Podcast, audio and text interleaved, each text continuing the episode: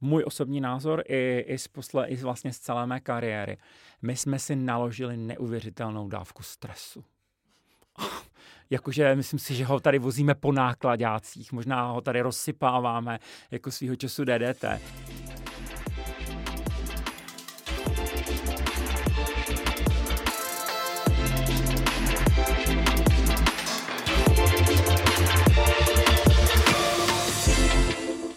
Čaute všetci, ktorí nás dnes tiež počúvate. Dnes sme tu v obvyklej zostave, ja a Zdenda, takže Ahoj. čau Zdenda. Uh, už máme niekoľko epizód za nami, ale s blížiacim sa semestrom sme si dovolili pozvať človeka, profesora, ktorý je nielen vedec, ale možno niektorí ho poznáte ako vášho profesora biochemie na Mendlovej univerzite. Pána profesora Vojtecha Adama. Dobrý deň. Dobrý den všem. Áno, pre mňa a z Dendu je ale Vojta náš, tak povediac, najvyšší šéf, keďže na Ústave chemie a biochémie na Mendelke pôsobíme. Uh, Vojta, ja úprimne budem v tomto predstavení veľmi úprimná, pretože pre mňa ste veľmi silná osoba a osobnosť.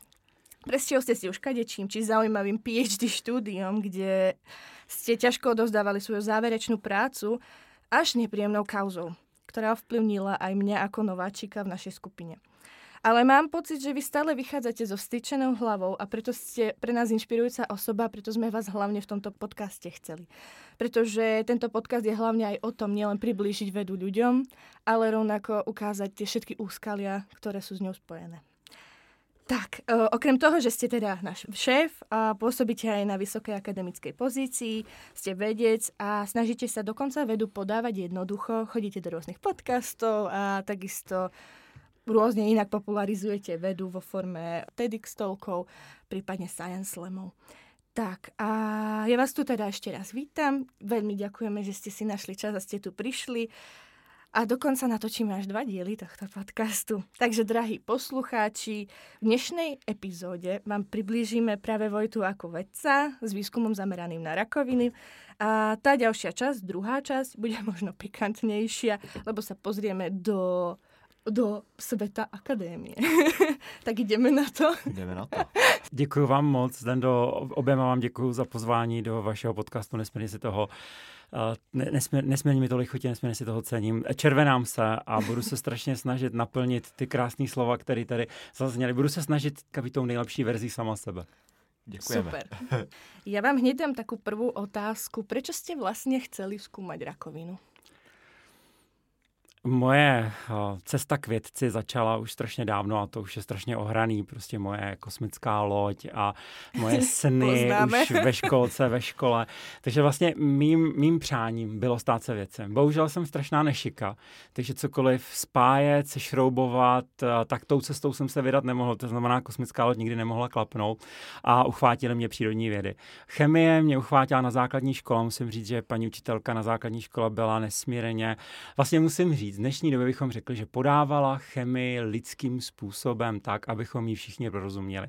Takže mě to neodradilo a když jsem si vybíral vlastně střední školu, tak jsem si vybral střední školu, střední průmyslovou školu chemickou, která mi strašně moc dala. Bylo to, bylo to úžasný. Tu v Brně? A, ano, přesně mm-hmm. tak, tady v Brně. A řekl jsem si, Vysoká Masarykova univerzita, opět studium chemie, už jsem zůstal u toho, a už na střední jsme se vlastně začali ještě se s mým spolužákem zabývat středoškolskou odbornou činností. A v ten okamžik mě potkal protein metalotionin, který mě nasměřoval až k rakovině. A doteď jste se ho nezbavil. O, asi se ho nikdy nezbavím. je len tak pre eh, znenie podcastu. Tento proteín má veľmi komplikovaný názov, ale na našom ústave ho nazývame slangom metloš. Môžeme to použiť. Naprosto. Mně to taky dlouho trvalo. Metloš je fajn. Dobre. Tak, ale aby sme prešli do vážnejšej témy, tak aktuálne bolo aj mnoho hoaxov, čo sa týka eh, v českej v českom scéne, mediálnej scéne, mediálnej scéne. A zaznelo veľmi veľa uh, hoaxov, ohľadom rakoviny, že rakovina viac menej nie je žiadne ochorenie, to len nastavenie mysle a podobne. Preto práve vy by ste nám mohli vysvetliť, prečo je rakovina tak komplexné ochorenie? Rakovina je pořád a myslím si, že vždycky bude nesmírně nebezpečné onemocnění, jakkoliv to zlehčovat, je určitě cesta, kterou bychom se neměli vydat. A jestli je to onemocnění mysli, myslím si, že naše historie dokazuje i ten samotný název, kolik tisíciletí už ji vlastně známe. Sice jsme ji nerozuměli a ještě dlouho ji úplně do důsledku rozumět nebudeme a to právě souvisí s tím vaším dotazem, jak komplexní to je. Kdybych si měl vyhnout všem skvělým poučkám, nekontrolované mm, bujení, dělení buněk a tak dále, tak kdybych to měl k něčemu přirovnat, kdybych si měl říct, ano, paralela, jak bych dokázal vysvětlit rakovinu, lidem, kteří nemají naše biologické vzdělání a třeba vlastně ani neví, jak se dělí buňka, tak uh, zůstanu u aut.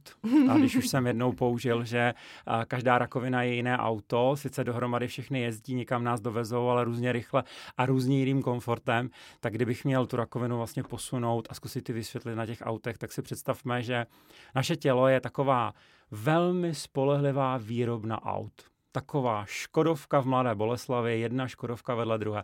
A jako ve Škodovce už to tak občas bývá, tak ne každé to auto se povede. A sem tam, a ta chybovost je malá u těch automobilek a to stejné v našem těle, se prostě objeví auto, respektive buňka, která nefunguje tak, jak bychom si představovali. V automobilce uděláme jednoduchou věc, asi se to vrátí zpátky nebo se šrotuje. Přiznám se tady, tady jsem absolutní like a, a tápu a, a jenom, jenom filozofuju. V těle na to máme mechanismy, jak eh, z takové buňce vlastně vlastně říct, že už by tam neměla s námi být a ta buňka, respektive to auto se nějakým způsobem samozničí, nebo přijdou jiné, jiné auta, které nám ji pomohou zničit. Bohužel někdy, a ta pravděpodobnost je extrémně malá, a nemluvím o všech rakovinách, ale když bych to měl zobecnit, tak se stane to, že to auto přestane reagovat na jakékoliv uh, vlastně příkazy všech okolních aut a začne si vlastně na té křižovatce života jezdit tak, jak chce.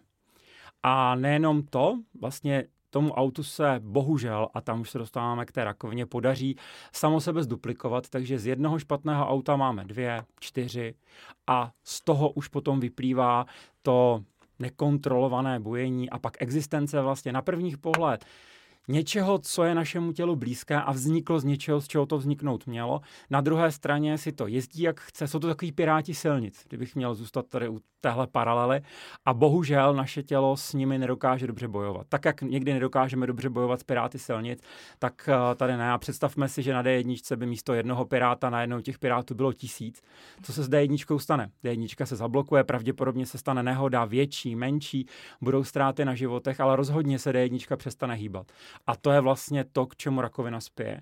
Mm. Sice ne úplně přímo, ale tím, jak se vlastně ty auta chovají a že nedodržují ty dopravní předpisy, které jsou u nás velmi velmi dobře napsány a velmi hmm. dobře hlídány, tak to skončí bohužel tím nádorem a potom už těmi nepříjemnostmi, o kterých asi všichni víme. Ano. Co podmiňuje tady ten nárůst těch, eh, nebo nárůst počtu tady těch pirátů silnic, když to eh, řeknu takhle obrazně, jak jste to použil vy?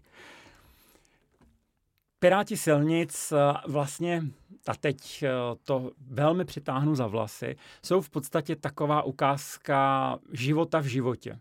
Oni sami chtějí existovat, rozhodně nechtějí opustit tu silnici. A říkám, vynechávám takové ty biologické poučky, které si můžeme všichni přečíst.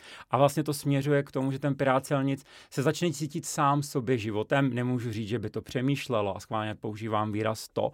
Nicméně ten, ten, ten dopad toho, vlastně na co se ptáte, Zdando, je, že prostě pirát silnic najednou jsou dva, čtyři, a tak dále, multiplikuje se to a vlastně nechtějí ty silnice opustit z podstaty toho, že někde uvnitř přirozenost našich buněk je dělit se. Přirozenost nás a nejenom savců je rozmnožovat se. Je to vlastně jenom takový velmi špatně použitý symbol života, bohužel v životě, který nám způsobuje nesmírné trápení. Ja by som možno ešte len dodala ešte k vyvráteniu tých hoaxov, že samotný Hippokrates už popísal rakovinu, takže rakovina nie je absolútne žiadna novinka. Jedná sa len o to, že populácia stárne, nás čím ďalej viac a viac, tým pádom narastá aj ďalšie a ďalšie rôzne mutácie a preto teraz o nej najviac hovorím a preto prichádzajú bohužiaľ aj rôzne hoaxy. No a to by som aj možno sa vás rovná opýtala, že myslíte si, že taká tá filozofická otázka, že že my vlastne ako ľudia tým, že nechceme prijať stárnutie, tak si vlastne umelo predlžujeme ten život a skomplikujeme viac menej život tým, že môžeme prísť práve k tej rakovine. Žít věčně je něco, co už chtěl Highlander já to znova vzmu. Jako kdo by nechtěl žít věč, věčně, jak zpívají, jak zpívají kvíni. Je to, je to něco, co nás vlastně provází už, už od začátku naší existence. To, že jsme prodloužili život, je skvělá věc, mně se strašně moc líbí tady v tom, že se dneska uh, vlastně výzkumné týmy ne, ne jako naše, ale vlastně v té, v té oblasti přírodních věd snaží vlastně vytvořit ten život příjemnější i v pokročilém vlastně věku. A to je to, kam vlastně míříte. Ono to dneska není jenom o tom dožít se 110 let, ale z těch 110 let třeba 109,5 roku žít skutečně plnohodnotný život bez, s minimem omezení. Samozřejmě ty omezení přichází. A to, co říkáte, ano, stárnutí populace na jedné straně, na druhé straně může můžeme řešit eh, změny v prostředí, eh, vystavování vlivu různých toxických látek. Rozhodně už nežijeme v pravěku, kde tady bylo úplně naprosto jiné prostředí. My jsme ho nesmírně obydleli vlastně. Můžeme říct, že ho kultivujeme do jisté míry, do jisté míry ho mu ubližujeme, v závislosti na tom, z jakého úhlu pohledu se na to koukáme. Ale tohle všechno dohromady vytváří takový mix, um, takový koktejl, který v nás způsob, který nás může vyvolat nejenom rakovinu, ale i nějaké jiné, vlastně my to říkáme nemoci moderní doby a patří mezi ně i obezita. Civilizační je to, onemocnění. Přesně tak, civilizační omezení, kus Dando. Takže, takže tady tím vlastně směrem, že žít věčně je vlastně nějaká naše přirozenost, já už nechci žít věčně, musím se přiznat. Už jsem, už jsem z toho vyrostl. Proč nechci žít já věčně? Já taky ne. a to tady můžeme. Asi a, ani já. Um, já jsem viděl jednu z sci-fi, jmenuje se to, a už jsem, já jsem strašně špatný na názvy a na, na jména, ale princip té sci-fi spočívá v tom, že jste schopni přenášet svoje vědomí do míst, které se vám operovávají někde do míchy, do mhm. krčičního obratle. Co to vlastně znamená? Znamená to to, že žijete věčně, že vlastně jenom vyměňujete těla. A jedna strašně zajímavá věc, která mě vlastně nikdy nenapadla, je, že pokud bychom něčeho takového dosáhli, tak by se vlastně nasměrně zabetonovaly společenské a sociální kruhy. A jako člověk, který vyrůstal v nějakém prostředí, bych nikdy neměl šanci to prostředí vlastně opustit. Mm-hmm půjčovna masa se to myslím jmenuje česky, nevím. Mm-hmm. A hrozně mě to, přiznám se, nesmírně mě to nadklo, že vlastně, když jsem to tam viděl, že tam byly vlastně vládnoucí rody a ten jeden člověk vládnul planetám, no, planetě vlastně po generace. Mm-hmm. A mhm. nebyla možnost ho vlastně jakýmkoliv způsobem vyměnit, protože vlastně pořád byl. A tak viac minimalizujeme tím rozvoj. Neprichádzajú ano. nové mozgy, mladé. Hm, Přesně. To... On se, ta populace se hm. samozřejmě hm. množí, takže nějakým způsobem uh, tohle, ale ten, ten přesně ten rozvoj, ten, hm. ta taková ta společenská obměna je vlastně minimální. A musím říct, že mi to strašně vyděsilo. A že to možná, to byl ten, to, to bylo ten poslední kapka říci ne, tak, tak rozhodně ne, nechci žít věčně. Hm. Tak asi ani. no a Prečo si ale myslíte, že je rakovina tak veľmi nevyspytateľná? Je to, je to onemocnění, který vlastně pochází z našeho těla. Když si to vlastně představíme, je to v porovnání se všemi viry, se kterými jsme teďka přišli do, do styku, externí činitel nakazí nás, my s ním a priori bojujeme. Tohle je něco, kde vlastně, když to přitáhnu hodně za vlasy, bojujeme proti vlastnímu metabolismu, proti vlastním buňkám, které se samozřejmě významně změní. Už to nejsou ty hodné buňky, které mají dělat to, co chceme, ale už jsou to vlastně buňky, které bojují o život, v mhm. našem těle, které zase bojuje proti ním. Takže je to vlastně boj takového, je to taková malá občanská válka. A o to hůřeji se vlastně jakýmkoliv způsobem léčí. Když máme externí činitel, který v našem těle není a můžeme se na něj zaměřit, neříkám, že to je vždycky jednoduché, to ba, ba, Bůh chrání v žádném případě. Ale když bojujeme proti vlastním, občanské války jsou vždycky ty nejhorší. Takže kdybych to hmm. měl vlastně přirovnat, tak rakovina je vlastně taková občanská válka. Hmm. A bohužel někdy k té občanské válce jsou i pro ní nějaké si genetické predispozice hmm. a naopak z druhé strany e, soubor několika vnějších faktorů, které na tady, na tady toto prostředí té rakoviny působí. Takže kolikrát vlastně možná i to je vlastně důvodem té komplexnosti té, toho o, o, onemocnění té rakoviny. Velmi, velmi dobře řečeno, to přesně tak. Ta komplexnost, ty genetické vlohy, se tak mohou nazvat v tom dobrém slova smyslu, ale tady bohužel s negativní konotací, tam jsou. A je zase dobře, musím říct, že, že výzkumníci jako vy na tom pracují a, a vlastně dokážeme dneska už některé ty rysy v genech identifikovat a dokážeme si říct, ano, je tu jisté nebezpečí a to je zase obrovský, to je obrovský krok vědy, který já strašně obdivuju jako ten malý kluk prostě v, tý, v těch hmm. pěti letech. To je, to je skvělý, kam se to posunulo, že už dneska můžeme říct, ano, ta pravděpodobnost je nějaká a budeme tě sledovat a můžeš se chránit. To je skvělý. No a niekto by mohol aj povedať, že už skúmame rakovinu niekoľko desaťročí, skoro aj storočí. Prečo stále neexistuje nějaký úžasný liek na rakovinu? Myslím si, že to významně souvisí právě s tou občanskou válkou a vlastně s tím vyháněním, říká se tomu často vyhánění čerta dňáblem.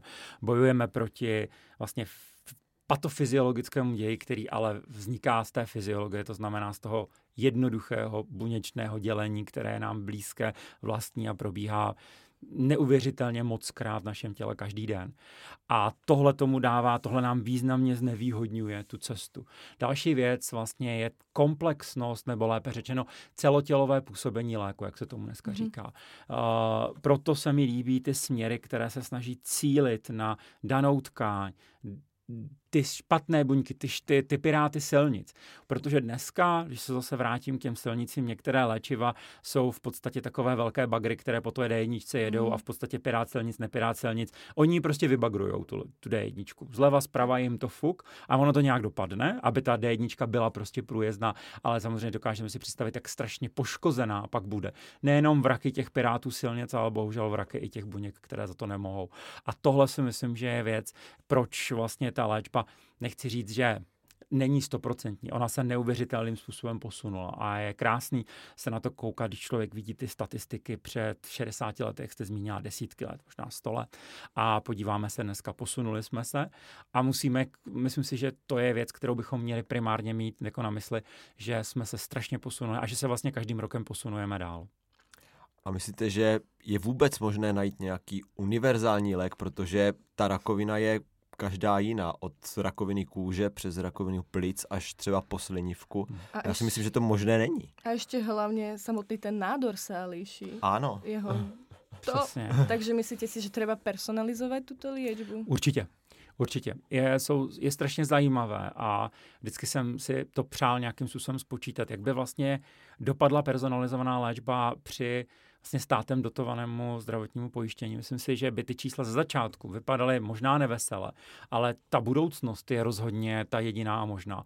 Personalizovat a já bych to posunul dál. Souhlas s ať odpovím na vaši otázku. Myslím si, že univerzální lék nikdy nenajdeme a nebo nikdy, ať jsme dogmatičtí. Svědomím, svědomostmi, které dneska máme, je to významně nepravděpodobné, mm-hmm. ale budoucnost může přinést cokoliv. Ale ta personalizace, a není to jenom, myslím si, že to není jenom o, té, o tom typu nádorového onemocnění, ale taky o tom sedíme tu tři a každý z nás vypadá dramaticky jinak a všichni jsme lidi.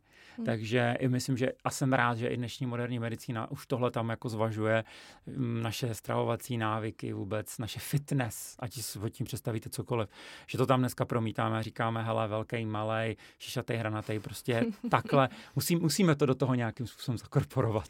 A viac menej, čo by spočívalo v tej personalizované terapii? Ako si to představit? Když to vezmu, když začal jsem vlastně tím, jaký jsme jaký máme stravovací návyky, uh, jestli jsme, prostě jaký jsme, to bych řekl, že je první věc, která jsem rád, že se začíná prostě projevovat. A samozřejmě ta, ta druhá věc, přesná identifikace a velmi, velmi precizní diagnostika toho onemocnění.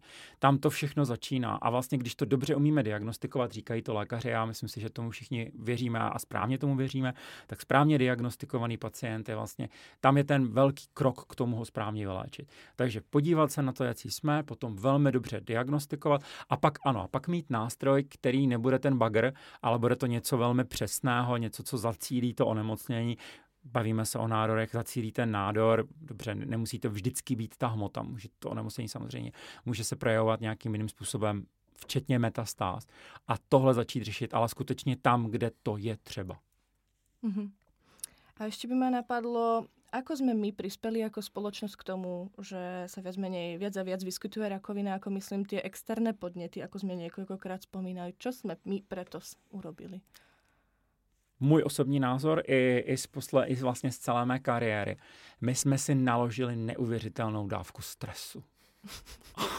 jakože myslím si, že ho tady vozíme po nákladácích, možná ho tady rozsypáváme jako svýho času DDT. Uh, samozřejmě teď to, teď to jako přitahuju za vlasy, ale tím nechci, tím nechci spadnout do nějakých uh, debat o filozofii a ezoterii a tak dále. Já vůbec nerozumím, ani tomu rozumět, přiznám se. Ne, nemám, nemám chuť do toho pronikat. Proto to nebudu soudit. Na druhou stranu, ten stres je všeho, všeobjímající a takové to neustálé honění se za ničím a já jsem zrovna archetyp toho, který přichází všude přesně nebo spíš vždycky trošku pozdě. uh, je to o mě jako známo a, a vždycky to ve mně vyvolává ten stejný stres. Mm-hmm. Dělám si to, vím to, nedokážu s tím vůbec nic udělat. A už jenom takováhle vlastně hloupost mě na konci toho dne se vždycky ohladnu a řeknu si, uf, tak to mám za sebou. Uh, ať to nes, nes, nespočinu na tom stresu, samozřejmě je to znečištěný prostředí. V Evropě se nám to myslím, že daří posouvat někam dál, ale Evropa je za mě ostrůvek v obrovském moři, který je skvělý, že na tom pracujeme, ale myslím si, že když na tom nezačnou pracovat ostatní kontinenty, tak Evropa to nezachrání. Můj osobní názor, myslím, že ty producenti dneska těch toxických látek jsou už úplně dramaticky někde jinde. A ty producenti jsou dramaticky jako objemnější. Takže to je věc, kterou bych, které bychom se měli jako zabývat a je to skutečně to zamořování prostředí mm. a stres. No, stres. Práve keď sme pri tom strese, tak uh, pani profesorka z Masarykovej univerzity, teraz mi nenapadne jej meno, ale ani názov knižky, ktorú napísala, tak ona práve sa snaží ľuďom vysvetliť, čo je to rakovina, snaží sa tam popisovať všetky tie princípy vzniku rakoviny, ale vždy je tam kapitola aj trošku filozofická. Mm-hmm. A práve tam ona spomenula, že práve rakovina je odrazom spoločnosti, pretože my sami sa neuveriteľne ženieme, ani nevieme sami za čím, spôsobujeme si ten stres na úkor našej planéty viac menej. A to isté je rakovina. Tiež sa ženie za niečím na úkor svojho hostiteľa a nakoniec sám si zabije svojho hostiteľa. No. Velice zajímavý přirovnání a vlastně ano, říkáte to moc hezky. Hmm. To, to je velmi pěkný příklad. No, pokud by byla planeta organismus, tak eh, Ježíši Kriste. To je to hrozné. Ani, ani to ani nechci dožít ten zbytek. Asi si to všetci domyslíme, ale... Hmm.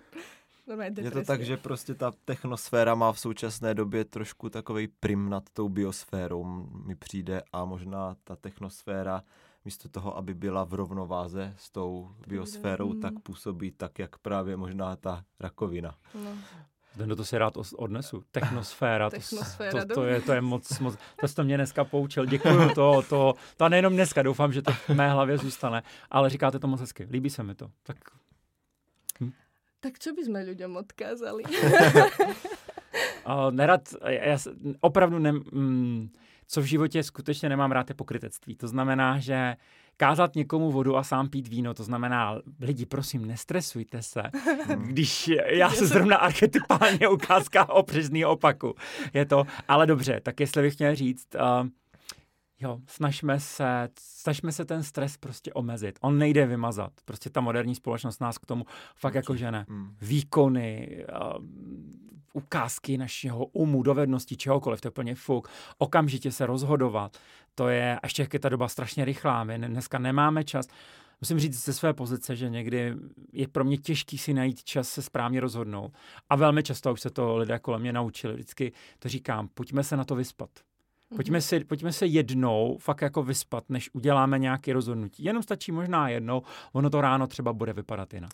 Já tady k tomu spánku ještě mám takovou poznámku. Ono, bohužel třeba pro ty, kteří chodí na noční směny, tak noční směny byly stanoveny jako potenciální karcinogen kategorie 2A. Je mi I pro mě poučení. No, to byste si mohli eh, Já naštěstí spím hrozně rád. No. Je, jako, ano. Kdo ne? Znám spoustu lidí, kteří se pořád budí. No. To byste se divil. Hmm. Jsem až překvapen, jako, ne, já ne. Pan profesor, ale teda to, kdy chodíte spát, ale... A já se, Michalo, jako ono to fakt jako nevypadá, ale já se snažím mezi desátou a půlnocí fakt jít jako spát. Ano, občas se mi to Ano, proto nám chodí e-maily od druhé Ne, ne, říkám, že občas, občas se může stát, ale ne, to jsem se naučil. Jako bývaly doby, kdy jsem tohle v hlavě neměl a bylo to vlastně velký špatný a to, co říká tady Zdenda, tak uh, jo, dokážu si představit, ten stres se strašně hmm. kumuluje, špatně se člověk rozhoduje. Že Michalo, chápu ten dotaz, já vím, že moje e-mailování někdy jako hrozný. Já se k těm e-mailům dostanu až večer, takže ono to s tím souvisí. Nicméně ne, snažím se fakt mezi desátou a půlnocí chodit spát. No a keď sme takto tu pri tých takých alternatívnejších uh, veciach, ako je spánok a dobrý spánok a podobne, čo si myslíte o nejakých alternatívnych liečbách, ako sú je čínska medicína či, a nejakých Tradiční, kombináciách? Nebo třeba uh, používání rostlinných extraktů z rostlin z Jižní Ameriky, z jejich pralesů nebo hor. Musím Případně v kombinaci, pardon, uh, v kombinaci s tradiční nebo respektive s konvenční medicínou musím říct, že mě to nesmírně oslovuje. A jako prapůvodně chemik, který trochu utekl k biologii, vlastně oni jsou to pořád chemické látky ano, v těch samozřejmě. rostlinách a je to vlastně jenom nějaká, řekněme, dlouhodobá empiricky získaná vlastně vzdělanost, znalost a vzdělanost, kterou přenáší se z generace na generaci a mně se to vlastně moc líbí. A dneska vlastně najdete i vědecké časopisy, které se vyloženě tady tou tradiční medicínou, jak se tomu někdy říká, tradiční čínská medicína a tak dále, že se tím fakt jako zabývají a zkoumají to a jsem rád, že se to někdy i přenáší do té vlastně moderní medicíny, to nazveme. Takže můj osobní názor, já s tím nemám žádnou jako zkušenost, ale když to vidím a vidím tam tu obrovskou empírii, tohle nepovažuji za šarlatánství. Tam je skutečně jako možná i tisíce let nějaké empírie a nerad to říkám pokusu na lidech. A teď mm-hmm. to mhm. nemyslím ani dobře, ani špatně. Prostě tak to jako vyskoumali, tohle funguje líp, tohle funguje hůř. Takže mně se to líbí moc. Já jako nerozumím tomu do té detailu, že bych tady dokázal o tom mluvit hodiny, ale někde vnitřně cítím, že to je určitě zajímavý a atraktivní doplněk té moderní medicíny. Mm-hmm. Ja, mne sa práve zdá, že napríklad už sú aj nejaké štatistiky a Japonsko konkrétne, oni tam majú strašne nízke percento vzniku rakoviny mm. a práve je to spojené s tým alternatívnym poňatím medicíny. A sú aj také ako rôzne iné zóny na svete, kde práve majú sklony k tomu ducho, duchovenstvu a podobne a fakt sú tam nízke čísla. Zaujímavé. Zajímavé. Velice. No. Tak, no ale poďme sa pozrieť na váš výskum, pretože uh, vy vlastne vládnete v úvodzovkách uh, nášmu ústavu chemie a biochémie, ale vy ste začali teda, ako sme už spomenuli, s istým proteínom, metalotioneínom, a.k.a. metlošom. tak poviete nám niečo o vašom výskume? Když jsme začali studovat metalotionein, tak jsme ho studovali jako marker environmentální zátěže těžkými kovy.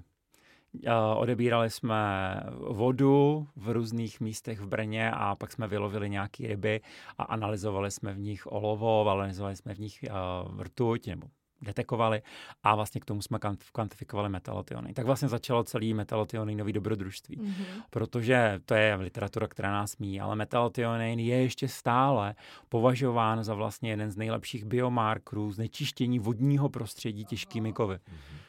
A ono se to vlastně, objevilo se to jako kov vázající protein, už je to, ježišmarja, 60 let, to, to nespočítám, mnoho let, mnoho desítek let. A od té doby vlastně ten, ten primární výzkum se vrhl tím, tady tím vlastně směrem. Dokonce dneska najdete, myslím si, že ještě najdete na, na nějakých vědeckých eh, lodích bioanalyzátory, které se soustředují jenom na analýzu metalo, na detekci přítomnosti mm-hmm. metalotioneinu. Používají se k tomu takové saturační metody, to je úplně něco, co my u nás jako neděláme. Nicméně prostě ta kvantifikace skutečně podle toho se říká, ano, je tady zátěž environmentální, není tady je zátěž environmentální. A ono vlastně je to taková, ono to teďka vypadá strašně mm, přirozeně, ale tam naprosto jasná linka, ale chtělo na to přicházet a nebyli jsme jediní, kteří si tu otázku položili. Když teda metalationin tak dobře váže, já budu používat slovo kovy, tak když tak dobře váže kovy, ať už toxický nebo esenciální, dobře, jsou tam výjimky, železo, který váže velmi, velmi špatně. A člověku by se chtělo říct, že to je vlastně přirozený, ale vůbec není. Tam ty disociační konstanty jsou úplně jako mimo. Tak eh, si řeknete, dobře, máme spoustu léčiv, které jsou na kovech založené. Nemůže metalotionen nějakým způsobem vlastně interagovat i s na kovy založenými léčivy. Mm-hmm. To byla vlastně ta myšlenka, kde jsme od uh, environmentálního markru přesídlili vlastně k rakovinovému markru. Mm-hmm. Nebyli jsme jediní na světě, kdo si to to položil, jak jsem říkal, a studovalo se to. U metaltioninu je samozřejmě svízel, mnoho izoforem, velmi nepříjemná molekulová hmotnost, která je vždycky na těch hranách těch přístrojů, ať zleva nebo zprava pro oh. velký hmoťáky je to moc malý, pro takový ty extra citlivý hmoťáky je to zase moc velký. Mm. Prostě těch pět tisíc gramů na mol plus minus autobus nebo pět kilodaltonů je, je prostě něco, kde je to fakt nepříjemný. Velmi. A ještě k tomu tvarově je extrémně zajímavý, na to mnoho strukturních studií takových proteinů najdete jako málo, nicméně zase malej, nepříjemně se studující, mm-hmm. krystalografie je velmi komplikovaná a tak dále. Je to takový protivný protein, musím říct. To se vám páči. a on byl, on je skvělý ten environmentální marker, tam fakt najdete mnoho lidí, kteří se zabývají tohle oblastí, který vlastně metalotiony z tohohle pohledu hrozně dobře znají. Takže eh, tehdy z toho pohledu to je strašně snadno studovatelný. Z pohledu už té fyziologie a patofyziologie vstažené k nádorovým onemocněním, je to nesmírně komplikované. Nicméně tu otázku jsme si položili a vlastně jsme zjistili, že metaltionin je schopen vázat platinový kovy, či je to platina, paládium, cokoliv, co se tady najde, jako extrémně silně. Vlastně no, tam má metaltionin těch nejnižších disociační kontant, respektive vlastně té nejsilnější vazby, jak to, jak to může být. A když se naváže třeba taková platina do metaltioninu, tak v principu v těle už ne, není jiné komplexační činidlo, které by byly schopné to platinu s metalotioninu nějakým způsobem odvázat. Mm-hmm. Takže ta vazba je, nechci říct, že věčná, to ne, může dojít samozřejmě k rozpadu toho proteinu a tak dále, ale ta vazba je nesmírně silná a můžeme jí jako říkat, že je skutečně téměř na věčné časy.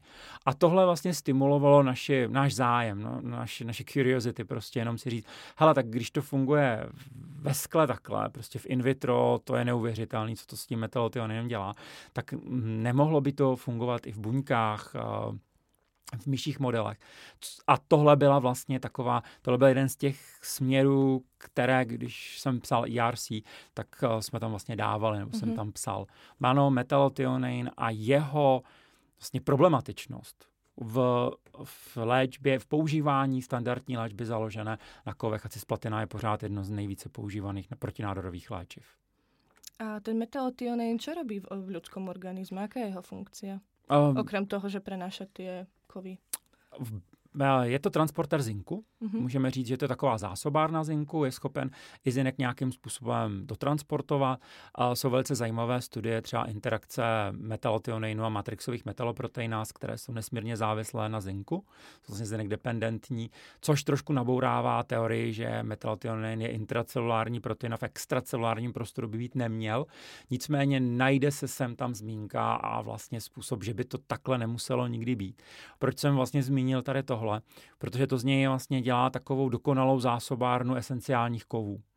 A my jsme vlastně věřili, a myslím si, že tomu ještě stále částečně věříme, že síla metalotioninu a jeho vezba s protinádoru, s nádory a s rozvojem nádoru nespočívá jenom vlastně v té obraně toho nádoru, ale taky vlastně s naprosto nefyziologickém zacházení s esenciálními kovy. Uh, nejsme jediní, kdo to ukázali, ale nádor skutečně disharmonicky distribuuje esenciální kovy vlastně uvnitř té tkáně, jsme my, že to, že to vytvoří nějakou tkáň. A distribuuje samozřejmě do těch míst, kde probíhá vlastně destrukce okolní tkáně a kde vlastně probíhá ten nejintenzivnější růst. To znamená z těch nekrotizujících částí, to znamená z těch, které uvnitř umírají a nemají dostatek živin, je schopen nádor nějakým způsobem transportovat to, co potřebuje, do míst, kde to potřebuje, když to vezmu. A my si myslíme, vždycky jsme si to mysleli, že metaltionin by vlastně mohl hrát takovou v podstatě takovou roli dvojího agenta, dokonce i v jednom reviewčku jsme to tak prostě použili. On je skvělý v tom, v té esencialitě, ale tady vlastně slouží strašně špatnému pánu. To znamená, je to kargo. Mm-hmm. Opravdu něco někam donést a ten zinek včet, a měď, když se bavíme třeba o metalotionu 3, tak to jsou skutečně kovy, které v metalotionu jsou, jsou v podstatě v takové formě, kde si je může převzít nějaký jiný protein. Tam jde o to, že těch míst je tam hodně a ty poslední místa, tam už je ta síla té vazby, řekněme, velmi slabá. Proto je to o tom skutečně metalotion naplnit zinkem, on pak v podstatě doputuje na místo, kde je potřeba a ty proteiny, které jsou třeba na zinek závislé, mají tu silnější afinitu k zinku, proto jsou vlastně schopny snadno, beru to do uvozovek, ale snadno vytáhnout metal, z metalotioninu zinek. A takhle se to vlastně cykluje. Mm-hmm. By zajímalo, v jaké fázi teda jste výzkumu? My jsme teďka ve fázi, že dáváme dohromady trošičku izoformy metaltioneinu, protože o nich se vede, to je taková to je něco jako jednorožec. A mnoho se o nich mluví, o jejich existenci se už ví, ale kolik jich skutečně je a jak přesně ty izoformy vypadají, jestli to náhodou nejsou pseudoizoformy, anebo to náhodou není nějaká nesrovnalost v literatuře, tak to je věc, které jsme se skutečně jako pustili, protože my věříme, že různá, že že existence různých tolika izoforem, takhle malého a protivného proteinu, ještě ne tak strašně koncentračně obsažného, musí mít nějaký smysl nevěříme, že by prostě tělo mělo, já nevím, 10, 12, 15 izoforem skutečně proteinu, který, když si to vezmeme, nechci říct, že je k ničemu, ale jeho funkce není o tom, že když ho nebudeme mít, že nám nevyrostou prsty, nebo teď to tahám, teď to hrozně taháme jako za uši samozřejmě. Ale, ale tak, tak jsme si řekli, OK, dobře, takže izoformy, to je něco, co nás skutečně jako zajímá.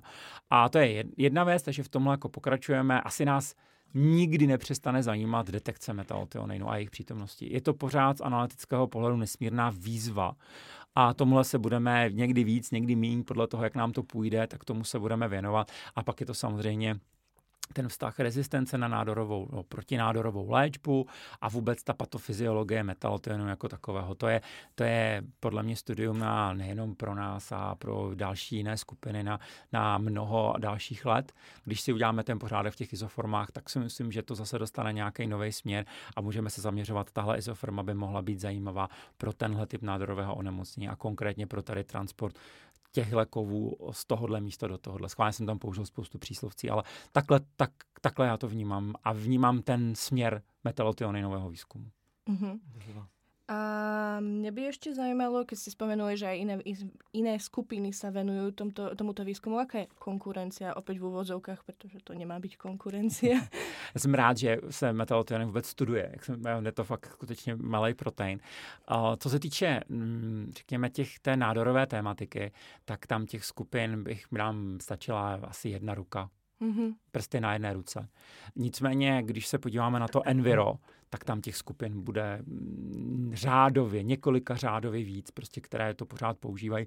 A myslím si, že to pořád používat budou. Ten marker je spolehlivý, těma metodama, jak oni to dělají, jednoduše stanovitelný, tam nikoho upřímně nezajímá, která to je izoforma. Tam se hraje na celkový obsah mm-hmm. a ten prostě opravdu koresponduje s množstvím kovů. Mm-hmm. Zaujímavé.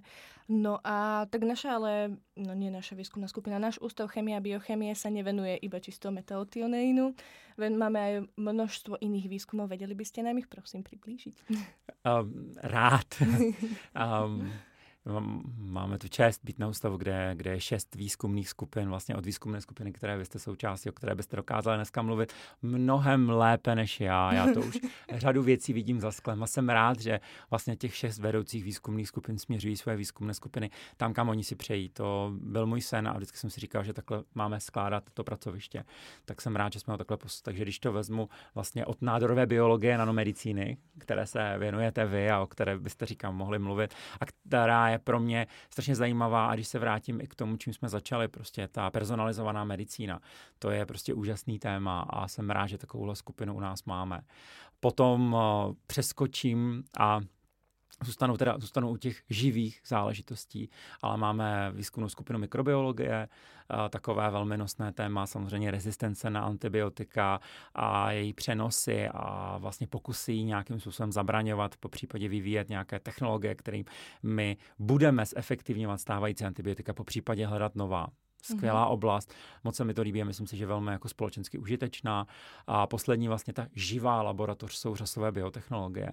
Ze všech možných úhlů pohledu, ať už je to potravina na jedné straně, nebo vlastně nástroj pro ochranu životního prostředí, jak jsme se tady o tom bavili. Skvělý řasy jsem pochopil, že řasy opravdu mohou být potravinou budoucnosti mm-hmm. v mhm. nějaké fázi. A to jsem se dovzdělala, dovzdělávám se neustále. A jsem rád, že vlastně kolegyně a kolegové v té výzkumné skupině s tím a s tím pracují. Když přeskočím k těm neživým a těm vlastně těm chemickým, tak dvě jsou analytické. Jedna z nich se vlastně zabývá, řekněme, elektromigračními technologiemi a senzory, které jsou založeny primárně na detekci světla. Mm-hmm. To už je opravdu analytika, dosaďte si jakékoliv biomarkery. Mě, většinou to souvisí s těmi třemi živými výzkumnými skupinami, takže jsou to hledání nějakých metabolitů v řasách, biomarkerů pro personalizovanou medicínu, po případě nějakých markerů rezistence mm-hmm. u mikrobiologie. Potom tady máme vlastně laboratoř, která v sobě obsahuje hmotnostní spektrometrii a vlastně celé, celou tady tuhle technologii a je v podstatě servisem pro ostatní. A vyvíjí se tam i nanomateriály, které, skrze které oni izolují různé biomolekuly. Taky velice zajímavá oblast a mi se líbí, že mají i velkou část, která se zabývá vlastně nějakým vývojem funkčních prototypů malých zařízení, což mm-hmm. je mhm. fajn. Je to znalost, která si myslím, že nás velmi vhodně doplňuje. A poslední výzkumnou skupinu, kterou zmíním, tak je výzkumná skupina, která se zabývá syntézou a charakterizací různých typů anorganických nanomateriálu, vy jste tedy přes ty biologicky podobné, tak, tak oni jsou ty, ty čistě anorganický z kovů, z prvků. A myslím si, že to dělají úplně skvěle. I grafenoxid má velkou kvalitu, jsem rád, že je máme. A potom v téhle výzkumné skupině ještě elektrochemie. Nechal jsem si jako naposled, protože to je vlastně to je první přístroj, se kterým jsme začínali. Já jsem strašně rád, že v té výzkumné skupině pořád. Já myslím si, že ho tam chvíli mi drží jenom se sentimentu, kvůli tomu, že to všude říkám. A protože i elektrochemie se posunula někam dál. Elektrochemie vlastně první metoda, se kterou jsem se seznámil a několik mých závěrečných prací vlastně s ní významně souviselo. Hm, je dost těžká metoda. to Ale... souhlasím. Taky. Ako na skúškach jsem z toho vždy hovorila. no ale okrem iného, mně se zdá, že máme i nějaké startupy. Ano. Věděli byste aj to nám přiblížit? Určitě. Ehm, je to vlastně něco, rád věci, které, ke kterým mám pozitivní eh, vztah, tak nazývám dobrodružství, tak budu používat tohle slovo. Jsou to dobrodružství, které se mi líbí, že je máme. Je to vlastně taková snaha nás, vědkyně a vědců, posouvat to, co jsme vyskoumali v laboratořích do té biznisové sféry, která teda mimochodem přemýšlí dramaticky jinak než my. Ano. A je to někdy až naprosto šokantní, jakým způsobem přemýšlí. A, a je to svět, který teďka jako objevujeme. Vlastně my jsme před uh, řadou let založili náš startup, který se dneska jmenuje Nanteo, který mm-hmm. právě vyvíjí bioanalyzátor. A jsem rád, tam jsme udělali obrovský kus práce a, a doufám, že ten bioanalyzátor jednou najde to uplatnění v praxi, ať bude jakákoliv, to na tom teďka jako nesejde. A máme vlastně čerstvě založený uh, startup, který říkáme Lightly, který vlastně vychází z těch spektrálních senzorů, jak jsem tady zmínil tu výzkumnou skupinu, to znamená senzory, které jsou založeny na detekci průchodu světla. Máme tam takovou metodu, kterou se snažíme miniaturizovat a vytvořit zase přenosné zařízení pro analýzu a teď jakýchkoliv kapalných vzorků. Máme mhm. několik tam řekněme, aplikačních scénářů od uh, charakterizace vína až po drogy. wow. A keď jsme se tak jako přiblížili k tomu vlastně, k tým startupom, tak proč je to viac menej potrebné zakládat startupy? Myslím si, že um, nemůžu takhle mluvit úplně za každého vědce, za každou vědkyni, ale že v životě nás jednou přijde ta doba, kdy si říkáme, že těch papírů už bylo moc. Články jsou skvělý, já na ně že hrám už mnoho let, i když eh, to tak nevypadá a říkám, chtělo by to něco prostě užitečného, něco, co by, se, co, co, co by vlastně ovlivnilo praktický život. Kdybych se mohl vrátit tam, kde jsem vyrůstal, mohl jsme říct, hele, my jsme vyskoumali a ty to každý den používáš prostě doma, v kuchyni, teď to tahám hodně za uši, ale mně se to jako líbí a to je jedna ta část toho příběhu, to znamená vrátit té společnosti ten dar toho, že můžeme dělat vědu, jakou chceme.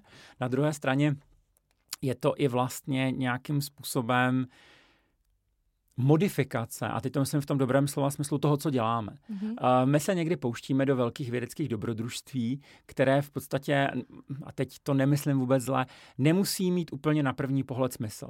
A je dobře, že to děláme, protože někdy i nesmyslný experiment může nakonec přinést velmi smyslné výsledky. Nicméně, když se budeme bavit s tou praxí, která má úplně nějaký jasný potřeby, směry a všechno, tak to může let kdy nasměřovat třeba naše rozhodování. Stojíme před výběrem třech cest a my si v podstatě házíme korunou, kterou se se vydáme, ale kdybychom se pobavili s někým z praxe a byli jsme s nimi v kontaktu a musím říct, že to nám naše vlastně tady tyhle dvě startupové dobrodružství umožnili, že jsme z kontaktu s řadou fakt skvělých firm a jsem za to strašně rád, protože ty lidi jsou tam jako hrozně fajn, tak uh, oni vám pomohou někdy vybrat ten směr a říkají, hele, tohle je sice fajn pro vědu, dobrý, ale pro nás prakticky mm-hmm. tady nevidíme to využití. Zajímavé. A univerzita to podporuje? Mm-hmm. Musím říct, že musím říct, že ano. A je skvělý, že akademická půda začíná, tak, že se vůbec o tom mluví a že to samozřejmě to provází. A jsem ve skrze pozitivní člověk a nerad mluvím o negativních věcech, všechno má vždycky nějakou tu samozřejmě. druhou stranu, ale, ale když vynecháme všechny ty úskalí, tak je skvělý, že se o tom bavíme, skvělý, že to děláme. Hmm. No a oh, keď sme už stále ešte pri tých financiách, vrátim sa späť k rakovine, ktorou sme dneska začínali. Tak uh, ako Európska únia či Česká republika podporujú výskum rakoviny? Obecně za to výzkum rakoviny se podporuje vlastně celosvětově hrozně moc. Je to závažné lidské onemocnění různých charakterů. Bavili jsme se tady o tom dlouho. Je to, je to fakt mm, věc, která věc. Je to onemocnění, které ohrožuje populaci. Takže těch peněz se v rakovinovém výzkumu jako spotřebovává hodně. Když se podíváme z pohledu třeba Evropské unie, tak ta už svou, své mise jak je můžeme říct, dřív se tomu říkalo vlajkové lodě, tak uh, už směřuje uh, do řady jiných oblastí, protože vidí, že potřebujeme nové typy materiálu, potřebujeme nové typy potravin a tak dále. Takže tam z pohledu takových, takových těch obrovských výzev se, to, to možná na první pohled může působit, že se jim nikdo jako nechce věnovat, ale já myslím, že tady je to taková chyba pohledu, že to je jenom snaha o vyrovnání významné disbalance, protože obecně za to rakovinový výzkum výzkum se podporuje hrozně moc na, na třeba co se týče těch základně vědních záležitostí. Tam skutečně najdete i co se týče publikování. Že bychom si našli a nevím, co bych, eh, co bych sobě přirovnal, kdybychom třeba vzali rakovinu a sepsy, tak jsem přesvědčený o tom, že rakovina bude mít ten sloupeček násobně větší než sepse. A můžeme se bavit, sepse je nebezpečná a všechno. A co to znamená? Znamená to, že když se tomu toliko vědí lidí věnuje, to znamená, že to stálo nějaké peníze a z toho se dá významně odrážet uh, ty finance. Ale jak říkám, z pohledu těch grantů se od toho vlastně ustupuje, protože se sleduje, že vlastně si to tu cestu nějakým způsobem. Teď, teď mluvím o těch jako obrovských grantech, ale i tam jsou samozřejmě samozřejmě granty, které směřují do rakovinového výzkumu. Hmm. Protože som dostala teraz takú nepríjemnú poznámku od môjho spolužiaka z VUT, ktorý mi povedal, že hm, tak to sa vám ľahko dostávajú peniaze, keď skúmate rakovinu. No, tak ale aby jsme to dali na město, že už to úplně až tak tím nesmeruje. No. Uh, ten, ten tok těch, těch, řekněme, těch veřejných peněz, jak říkám, snaží se to veřejnost vybalancovat. Na jedné straně, na druhé straně chápu tu poznámku, ona se říká velmi často. Ale já bych to připodobnil k něčemu jinému. Ve chvíli, kdy je někde hodně peněz, tak se tam většinou nakupí hodně lidí, kteří je chtějí. A když je někde málo peněz, tak se tam nakupí logicky málo. To vlastně i souvisí s tím vyrovnáváním těch veřejných peněz. Ale u, právě v té rakovině, ano, může se to na první pole tak zdát, ale ta, ta kompetice je tam nezměrná. Ty peníze jsou tam největší, ale ta kompetice je tam taky největší. Tak. A myslím si, určitě budou existovat někde statistiky. Nemyslím si, že v rakovinovém, tady v, té, tady v tomhle typu výzkumu se ty peníze schání snadno. Tomu nevěřím. Ja napríklad ako dôkaz toho dám menšiu súťaž naše Brno PhD Talent, čo sme tu už mali aj pozvanú samotnú Barboru Dovkovu. Tak uh, tam, sa, tam je proste, oni to majú tak, že každý deň je iný typ uh, projektov, čiže v, nie každý deň, počkajte, ide proste, v, počkaj, teraz som sa zasekla, nie, každý deň je iný typ projektov. A tak a v prvý deň idú práve my, čo máme výskum rakoviny, alebo ono je to zamerané, že biologický výskum, s čím je tam pozvaných, ja neviem, teraz budem klamať, možno 20 ľudí, dajme tomu. A podľa mňa 18 ľudí má iba výskum rakoviny a dvaja tam majú tú inú biológiu. Takže vždy dostanú tí dvaja zvyšní a potom tých 18 sa tam bijú navzájom, kto dostaje. Potom v ďalší deň ide, ja neviem, technici idú. A opäť, stamať sa vyberá nejakých 10, ktorí to dostanú. A k tým, že je tam už toho rôzne, nie sú také približné, tak nie je to také ťažké. No a posledný deň idú, kde sa nezaradili, no a tam... Já jsem neměl rakovinu, možná proto jsem to dostal. Já jsem mala rakovinu, aj tak jsem to dostala. Vážené kolegyně, vážení kolegy, nesmírně ctí, že tu sedím s dvěma PhD talentkou a s PhD talentem. To, no. to z toho mám jako obrovskou radost a jestli tady můžu zneužít tenhle podcast, tak vám k tomu gratuluju, protože Děkujeme. to je velký Vždycky byl a vždycky bude. Ale ja musím priznať, že keby nemám tak dobrého školiteľa, ktorý mi to pekne po mne kontroloval, tak možno by som to nedostal. Na jednu stranu máte pravdu, budu s váma souhlasit jenom částečně, ale u té obhajoby jste stále sami. Tak. Tam už s váma nikdo, tam už vám do ouška nikdo nic nešeptal. A tam jste vyhráli. Tam jste hmm. porazili ty ostatní a porazili jste jich jako spoustu, porazili jste desítky projektů a je to fakt velký úspěch. Tohle no. není snadná soutěž vůbec. Jako ne. v mojom roku se hlásilo 180 nebo 190 lidí. To ještě víc, jak já jsem no, zhruba 140. My jsme byli jako no. najsilnější rok, keď jsem se hlásila a bylo tam, myslím, že 87% byla hranice, kedy ostatní už neprechádzali. Šialenstvo. Je to tak 20, 25 maximálně podpořených stipendistů ze 180 nebo 140, to už je jako upřímně praštěk mázni. Hmm. Nemyslím to ani dobře, ani špatně. To jenom ukazuje na tu neuvěřitelnou kompetitivnost téhle soutěže.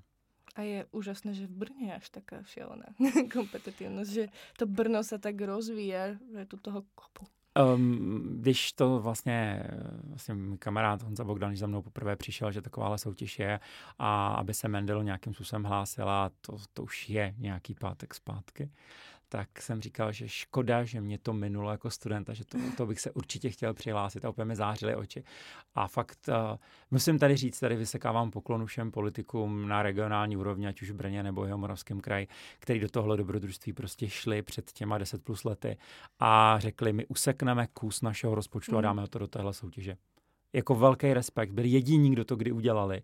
A znova tomu jsem zopakovat, velký respekt. Chtělo to tehdy nějakou politickou odvahu, ale ono se to zúročilo a přesně zúročilo se to v tom, že ta kompetice, ono to totiž potom začne přitahovat. Zase se vracíme k těm penězům. Kde je prostě ten, mm, ten soudek s tím zlatem, tak najednou se tam prostě ty no. permoníci objeví. Aspoň tak nutia ostávať celkom šikovných lidí v Brně. No. Vlastně tak. A opět rozvíjať a podporovat mm-hmm. vedu. No, keď sa nám raz podarí vyliečiť rakovinu, nebojíte sa, že príde ešte niečo horšie? No. Tohle je velká filozofická otázka. Vzhledem k tomu, jak vlastně chápu princip života, a je to taková velká filozofie, tak si myslím, že ono vlastně bude neustále něco pořád přicházet. Ta evoluce je v tomhle tom strašná potvora. Vlastně teraz přišel covid přednedávno, úplně z ničeho nič, ne? Tak, jak, jak přišel, nevíme, jestli jsme tomu pomohli, nebo jestli to byl přirozený vývoj, to je v tenhle ten okamžik úplně jedno, tak. ale prostě ta evoluce je fakt v tomhle tom je pěkná potvora a Darwin to říkal moc hezky, nepřežije nejsilnější ani nejchytřejší, ale ten, který se dokáže nejlíp přizpůsobit. Takže pokud tady budeme chtít být dál, tak se budeme muset neustále přizpůsobovat. Rakovinou to neskončí. A to teďka nechci, aby to skončilo depresivně. Bude skvělý, když ji vyléčíme. Bude to, bude to úžasný, nebo když budeme mít nástroje, které dokážou významně pomoct nám všem jako na planetě Zemi, ale ten výzkum vlastně těch onemocnění jakýchkoliv nikdy neskončí. Hmm. Tak asi Vojto ďakujeme, že ste prišli do tejto epizódy a tak určite dúfam, že si naladíte aj ďalšiu epizódu, ktorá bude opäť s týmto istým hostom, ale budeme už sa baviť trošku viac o akademickej obci. Už sme naznačili trošičku tie finančné veci, tak dúfam, že sa do toho ponoríme ešte viac. tak eh, nalaďte si ďalšiu epizódu a ďakujem ešte raz, že ste prišli. Děkujeme. Moc děkuji za pozvání, bylo to moc příjemný.